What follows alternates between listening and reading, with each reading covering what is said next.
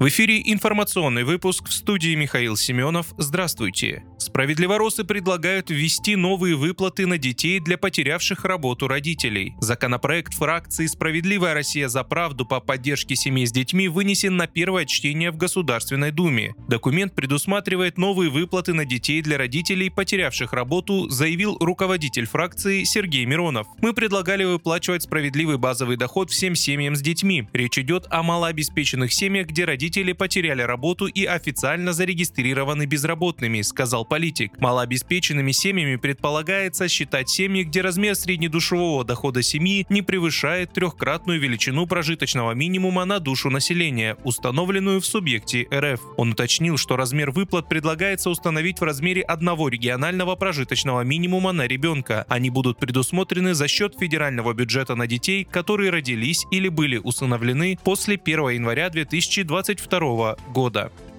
Глава сухопутных войск ВСУ анонсировал наступление Украины. Вооруженные силы Украины в скором времени перейдут в контрнаступление на Артемовск, заявил командующий украинскими сухопутными войсками генерал Александр Сырский. Его слова передает телеграм-канал «Политика страны». По заявлению Сырского, ВСУ планируют воспользоваться якобы усталостью ЧВК «Вагнер». Совсем скоро мы воспользуемся этой возможностью, как в свое время делали это под Киевом, Харьковом, Балаклеей и Купянском, сказал глава сухопутных войск ВСУ.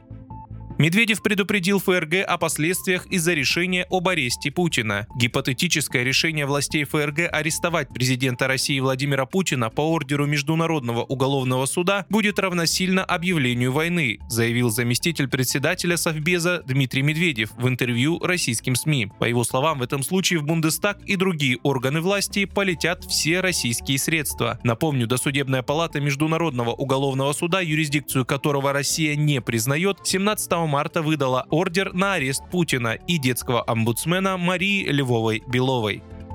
Власти Запорожской области назвали взрыв в Мелитополе терактом. Председатель движения «Мы вместе с Россией», член Главного совета администрации Запорожской области Владимир Рогов назвал произошедший утром двадцать третьего марта взрыв в Мелитополе терактом. Об этом он написал в своем телеграм-канале. Рогов высказал мнение, что взрыв самодельного устройства в городе является элементом запугивания и попыткой дестабилизировать ситуацию в Запорожской области, перешедшей под контроль РФ. По его словам, инцидент произошел недалеко от пожарной части. Мощность взрывного устройства составила около одного килограмма в тротиловом эквиваленте. Ранее стало известно, что в результате взрыва пострадал полицейский. Рогов уточнил, что правоохранитель госпитализирован с травмами различной степени тяжести. Медики заботятся о нем. На месте взрыва работают сотрудники полиции и представители экстренных служб. Устанавливаются все обстоятельства произошедшего.